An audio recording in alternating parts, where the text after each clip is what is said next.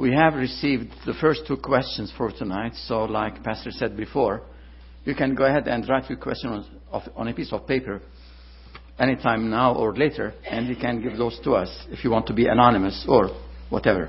But we have, we're beginning to get questions. Um, we only had 40 minutes in Sunday school, but I'm told I can take all the time I want now. but I, I won't, I won't take advantage of your goodness to me.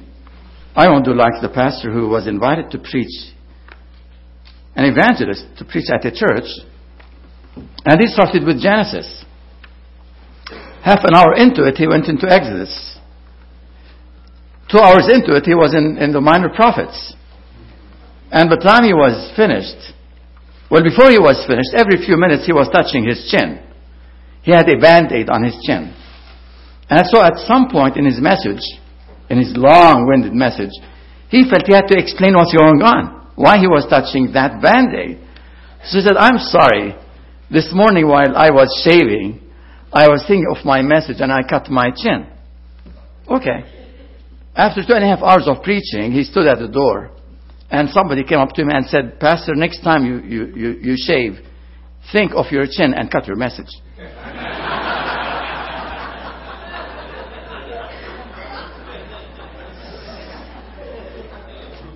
As you can see, I don't have a band aid.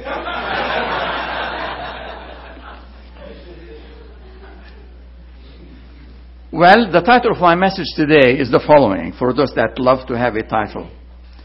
To be used effectively by God, we have to overcome our biases. Again, to be effectively used by God, we have to overcome our biases.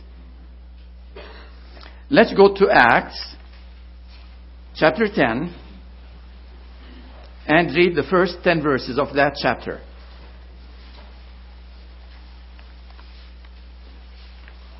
I'm using the King James Version because that's the copy I have in the uh, guest apartment. There was a certain man in Caesarea called Cornelius a centurion of the band called the Italian band, so he had a hundred soldiers under him. A devout man and one that feared God with all his house, which gave much alms to the people and prayed to God always. He saw in a vision evidently about the ninth hour of the day an angel of God coming into him and saying unto him, Cornelius. And when he looked on him, he was afraid and said, What is it, Lord? And he said unto him, Thy prayers and thine alms are come up for a memorial before God. And now send men to Joppa, and call for one, Simon, whose name is Peter. He lodgeth with one Simon a tanner, whose house, house is by the sea side. He shall tell thee what thou oughtest to do. Let me ask you, what is the job of a tanner? Any idea? And what was the position of the Jewish culture from tanners? A tanner was someone who handled dead animals and worked their skin to change their color. That's what you get the word tan. One of the things a tanner did, among others, was change skin color or change their tan, and therefore the name tanner. According to the Old Testament or the Jewish Bible, touching or handling dead animals would render the one who touches or handles it ritually impure. You know that. If you don't, read your Bible. This means that such a person cannot enter the temple or be involved in worship. But you might say, didn't the Jewish priests touch and handle sacrifices all day, every day. It's true, they did. The difference, though, is that the priests only handled pure animals that were shredded for the various sacrifices. There was no telling, nobody could tell if a tanner had touched pure or impure animals, so nobody was going to take a risk and allow a tanner into the temple. As a matter of fact, we know from history that a mother and father would discourage their daughters from marrying a tanner. We also know that a Jewish woman could easily divorce her husband for no other reason than him being a tanner. Moreover, a tanner could not live closer than 85 feet from the edge of any town or city limit. And if a synagogue, a place of worship, were to be sold for any reason, it could never be used as a tannery. Now, knowing all these details, one wonders as you read Acts, why is it that Simon Peter would stay at the house of a tanner? It would be, a, I mean, at least a question mark. He would know, Peter knows the scriptures. Could it be, as some commentators have wrongly suggested, that Simon Peter was putting the whole notion of purity and impurity behind him. Therefore, affirming Simon the tanner in his position as being ritually impure. And most importantly, that purity and impurity ceased to be of importance to Peter himself. The fact is not. But with these questions in mind, let's go back and look more closely at the text. If you look at verses 5 and 6, and now send men to Joppa and call for one Simon, whose surname is Peter. He lodgeth with one Simon a tanner, and whose, name, whose house is by the seaside. He shall tell thee what thou oughtest to do. There are four words that I would like to turn your attention to. Joppa, Simon, Tanner, and Sea. These four words appear in those two verses. Now, since 1979, that's been quite a while. I've been teaching a course called Inductive Bible Study. I still do that to this day. Every time I'm asked to preach or teach, that is what I do. And doing an inductive Bible study of this portion of Scripture, these four words jumped up at me. I found them to be strange to appear in two short verses. Joppa or Jaffa, Simon, Tanner, and Sea. Now, before we go further, let's read the next few verses. Beginning at verse 7. And when the angel which spake unto Cornelius departed, he called two of his household servants and a devout soldier of them that waited on him continually. And when he had declared all these things unto them, he sent them to Joppa. On the morrow, as they went on their journey and drew nigh unto the city, Peter went up unto the house to pray about the sixth hour. And he became very hungry and would have eaten, but while they made ready, he fell into a trance. And so heaven opened, and a certain vessel descending unto him, as it had been a great sheet knit at the four corners and let down to the earth, wherein were all manner of four footed beasts of the earth, and wild beasts, and creeping things, and fowls of the air. And there came a voice to him, Rise, Peter, kill and eat. But Peter said, Not so, Lord, for I have never eaten anything that is common or unclean. And the voice spake unto him again the second time, What God hath cleansed, that call not thou common. That was done thrice or three times, and the vessel was re- received up again to heaven, into heaven.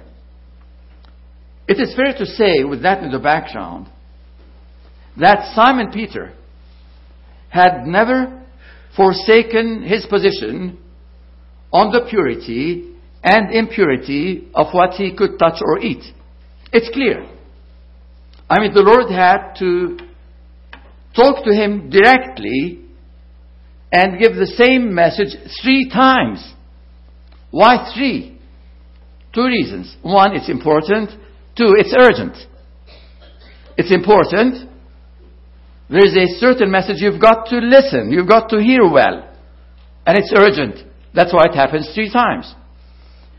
So the Lord is speaking to Peter three times within seconds. What I have rendered clean, don't look at it as impure.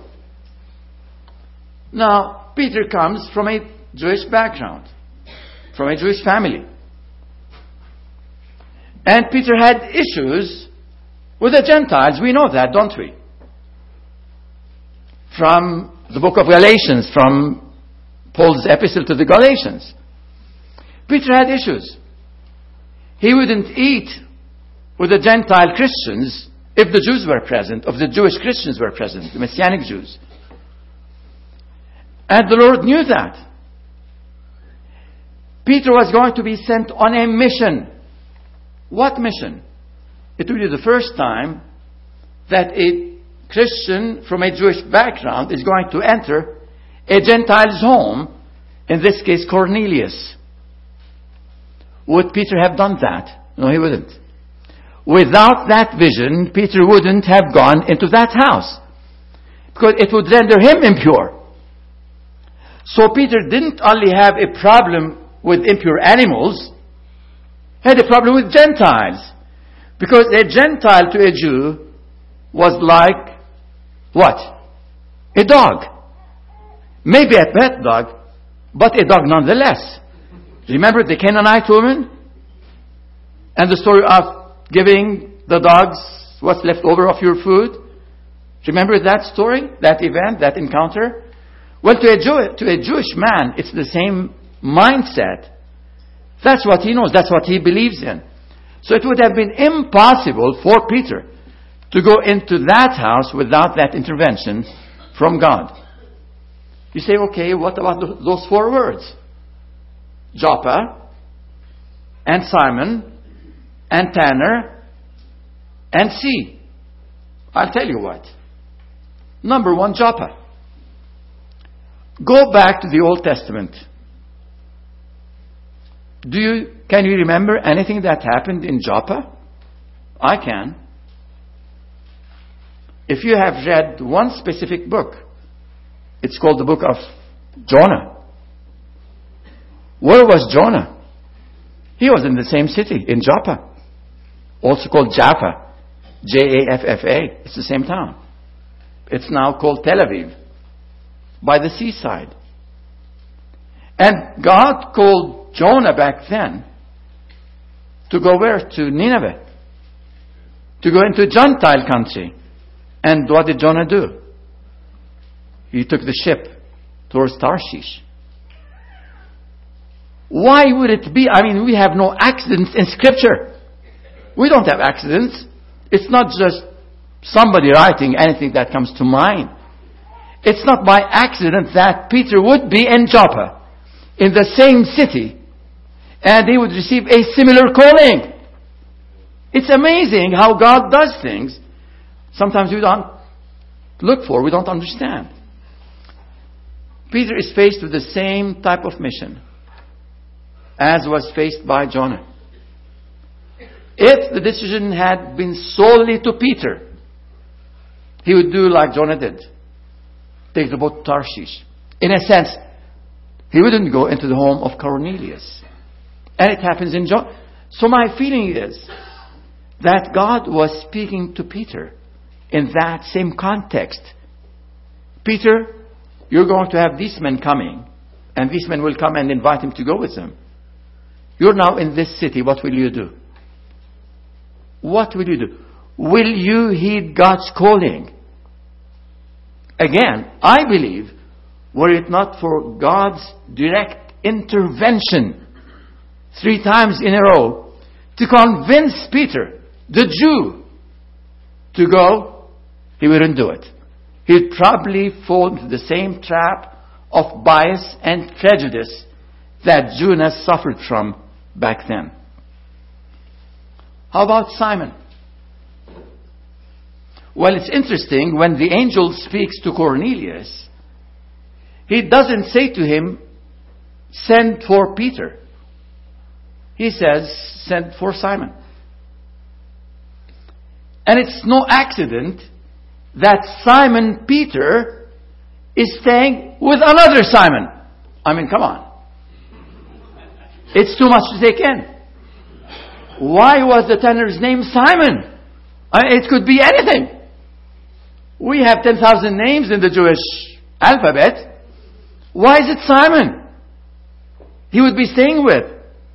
Again, it's that old nature. The Lord Jesus changed his name from Simon to Peter. But you know what? In the same way that God transformed your life and my life, we still have the old man lurking inside. That old sinful nature is still within us, tempting us to disobey, turn our back to God, and do things that don't please Him. Simon is still part and parcel of Simon Peter. And he's staying with another Simon. Again, the challenge is Simon Peter, on which name will you act? Will you act on your old nature, Simon? And you have a reminder of it in Simon the Tanner? Or will you act on your new name, Peter? The rock. Small rock, but rock nonetheless. You say, why, why did God want to use Peter or Simon to go into Cornelius' home to begin with? Because there is a promise. The Lord Jesus promised Simon Peter, Unto you I give the keys to the kingdom. Well, some interpret that as being the papacy, so we have a pope in Rome and it goes on from one to the next. But that doesn't agree with Scripture. Who was it that God used on the day of Pentecost? Tell me. Simon Peter. Who was it that went to Samaria and by whose presence God poured down His Holy Spirit? Peter again. And who was God going to use to open the door of heaven to the Gentiles? Simon Peter again. That's what the Lord had promised. And the Lord was going to act on His promise. But to do so, there needed to be transformation. That's why I said my title is until we, we submit and until we overcome our biases, it's only then that God can effectively use us. God couldn't have used Simon Peter until that transformation began to take place. I mean, it's, it's sad. I, I have to admit to you that in my studies of the book of Acts, and I've spent months studying it, not just weeks, reading it and reading it again and again and again. My conviction is that if the Christian faith was left to Peter, even after this encounter, Christianity would be a Jewish sect today.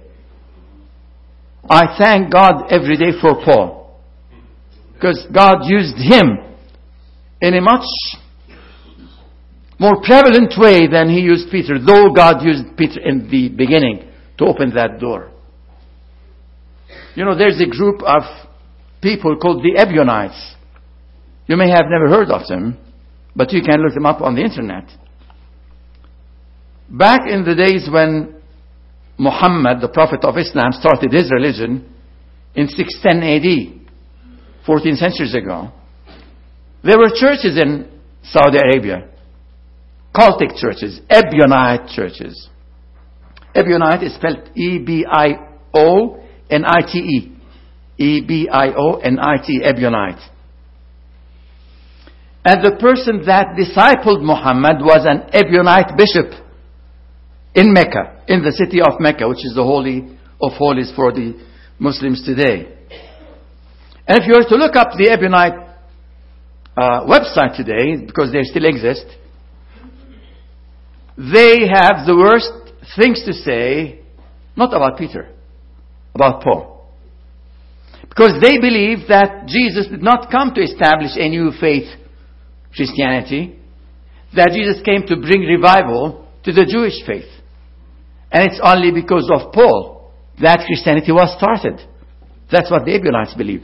And my conviction is, were the Christian faith left to Peter, that may have well been the case.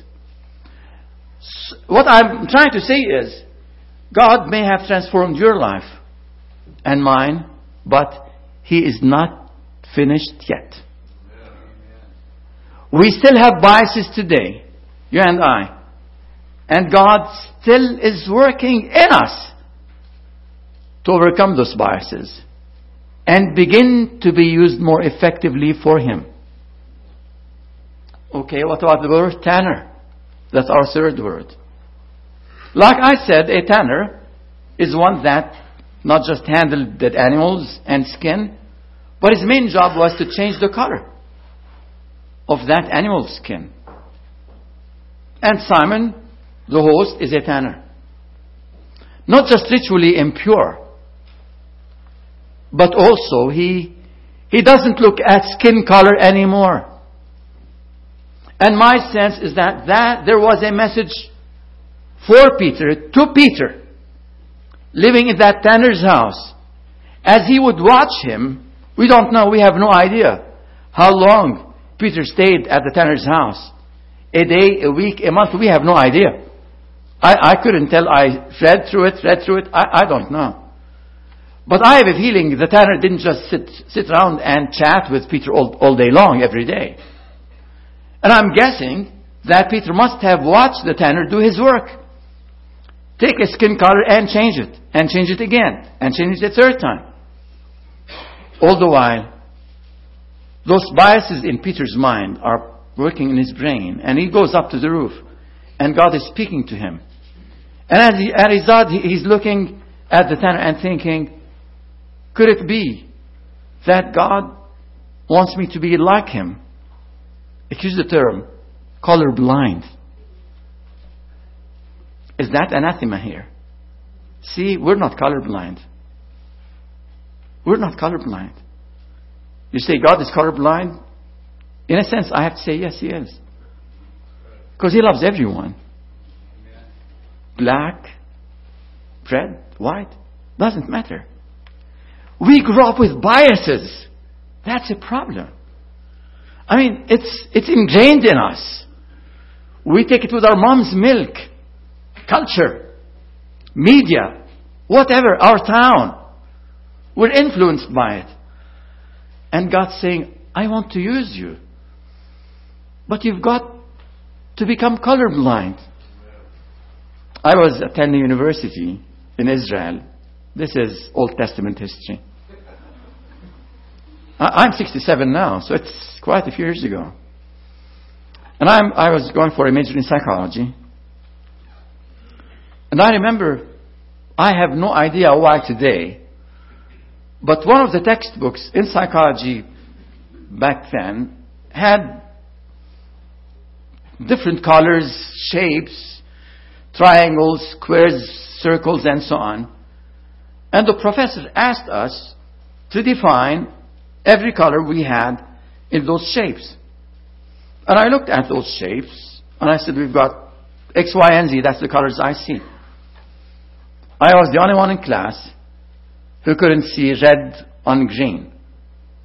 And I still cannot see red on green to this day. You may have a beautiful apple tree, green with red apples. If I don't touch the apple, I don't see it from a distance. Now you say, How do you drive? They're not mixed. I can sea the green and I can see the red. But if you put red on green, I won't see it. I'm colorblind, partial colorblind. And that's a blessing. And that's a blessing in a spiritual sense.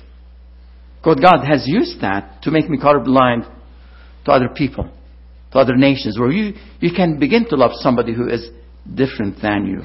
Tanner. And then the word see. You probably know that sea in a Jewish context refers to the Gentile world. The sea in a Jewish context refers to the Gentile world, not to Israel. And it so happens, by accident, I mean, it's, it's a strange accident, that this man's house would be by the sea. Next to the Gentile world. The, that's the mindset, that's the perspective, that's the notion they have. The invitation comes.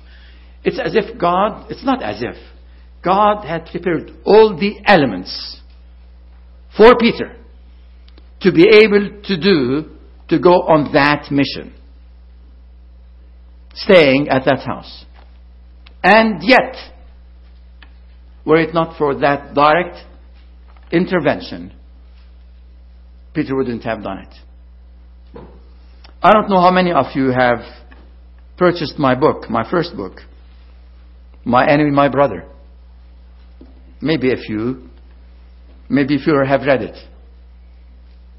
I was born to a Christian family. My dad passed away three years ago at the very old age of 119. I didn't hear anybody gasp. You can do it now, it's okay. And people ask me, was he a Christian? I led him to the Lord when he was 75 years of age. But he was born into a Christian family. He was Greek Orthodox. My mother was Anglican.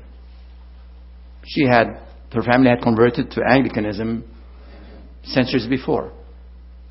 Now, if everybody on my dad's side lived to be as old as he was, it only takes 20 generations or so, and I'll be back to St. Paul. Except we don't have that type of family tree. We can trace our family back three, four, five generations. And we know every single one of them was a Christian, at least by name. But when I was born, 67 years ago, my mother was sick. She was diagnosed with cancer. And soon after, she died. Well, time went by. I lived in Israel, in Jerusalem, Palestine, Israel. Knew I didn't have a mother. Was living in an orphanage for until I turned almost 13. Went back to my dad's house, apartment. It's a one-room apartment. And uh, finished my education in French and English and received a scholarship from a Catholic university in Chicago, Loyola University, because I was attending a French Catholic school. And I was brought up Catholic, though my dad was Greek Orthodox. Finishing first in at school, I got a scholarship to come to the U.S. to study engineering. I was stopping math and sciences. And I was getting ready to come to the States. I had come to know the Savior two years before. So at 18, 18 plus, I went to my grandfather's, grandparents' house. My mom had one sister who was living. She, she was the only sister anyway. And I went to say farewell because I was coming to the U.S. And I went in to visit my aunt's house. I go into her house, and two minutes into it, well, she had a courtyard and a metal gate to her courtyard. So I, she sat me in her living room, and somebody was knocking on her metal gate outside. So she walks back out, opens the gate, and come in a Muslim veiled woman. I'm 18. This woman comes in to the living room. I stand up, barely shake her hand, sit down. And my aunt turns away to get something cold to give to us. Halfway to her kitchen, she turns round facing us and she turns to me. And she says, Beloved Hannah, do you know this woman? I didn't quite answer her the way I should have. I barely knew her because I lived in an orphanage the you know 13 years. I didn't I knew her because I had visited her before. So I said, No, aunt, I, I've never seen her. And my aunt then turns to this woman, this Muslim veiled woman. And she asks her, Do you know this young man? And the woman says, No. I've never met him. How would she? And then my aunt says, Well, I have a surprise for you too. My aunt did not plan it. She didn't know I was going to see her that day, that afternoon. She lives in Samaria, which is an hour and a half away from Jerusalem. She turned to us and she said, Well, I have a surprise for you too. And she said, Hannah, you know that your mother was sick with cancer when you were born? I said, Yeah, that much I know. She said, Well, she couldn't breastfeed you. They didn't give bottles at the time. She said, We had to look for somebody to breastfeed you, to keep you alive. And this is the woman that did it for you. Here was a Muslim woman who had kept me alive. I've been in Muslim ministry since 1971. 43 years. Repaying my debt to the Muslims. God used that dramatic. It was an emotional moment for this woman and for me. She came over, she hugged me. She showered me with kisses and with tears. It's like she had a son that she never knew. And it's like I had a mother I had never known either. But I felt indebtedness. I never came to the States. I finished my education in psychology and philosophy, went to Lebanon, studied theology, and 1971 started my ministry in Christian radio, preaching and teaching the Muslims. It does not have to be an emotional, dramatic encounter like that to change, to transform, to overcome our biases. It doesn't have to be. We don't have to be by the seaside, staying at Simon the tanner's house. We don't have to have God talk to us through a vision of pure and impure animals. We have His Word. And that should be enough by the power of the Holy Spirit to continue to transform our lives and make us colorblind. For God to use us, to effectively use us, we've got to overcome our biases. I don't know what your biases are. I don't want to know. But we each have some. It may be skin color. It may be different faith. It may be different gender. It may be age. It may be something else. I don't know. I know what my biases have been and are. And I, I've got to struggle with them and make sure. I mean, every time I watch TV and I see what's going on, what ISIL, what the Muslims are doing, my wife says to me, Why do you want to go? You've done it 43 years, enough. And before I go, every time she kisses, she says, It may be our last kiss. I don't know every time I go to Iraq or some of these nations. I don't know. It takes God's power to transform, to place that love. Maybe, like I said earlier, through the eyes of a child. But may God continue to work in you and in me that we may be a little more like Him, that we may, may be used in a more effective way as He has plans for our lives. Let's pray.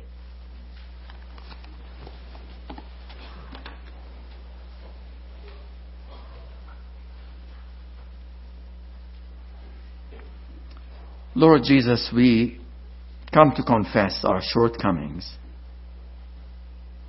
We come to confess our sins before you. We know we have failed you before. Not one time, not two times, but many times. We pray, Lord, I plead, I beseech you, I pray that you would, by your Holy Spirit, use your word to continue to transform us, to change us in the likeness of Jesus. Pour out your love afresh in our hearts for others, not just who are like us, but especially those that are unlike us. those that may not be humanly lovable, but we know that you have loved and you've given yourself to save. Help us, transform us, forgive us, and continue to work in us by your Spirit. We pray in your name. Amen.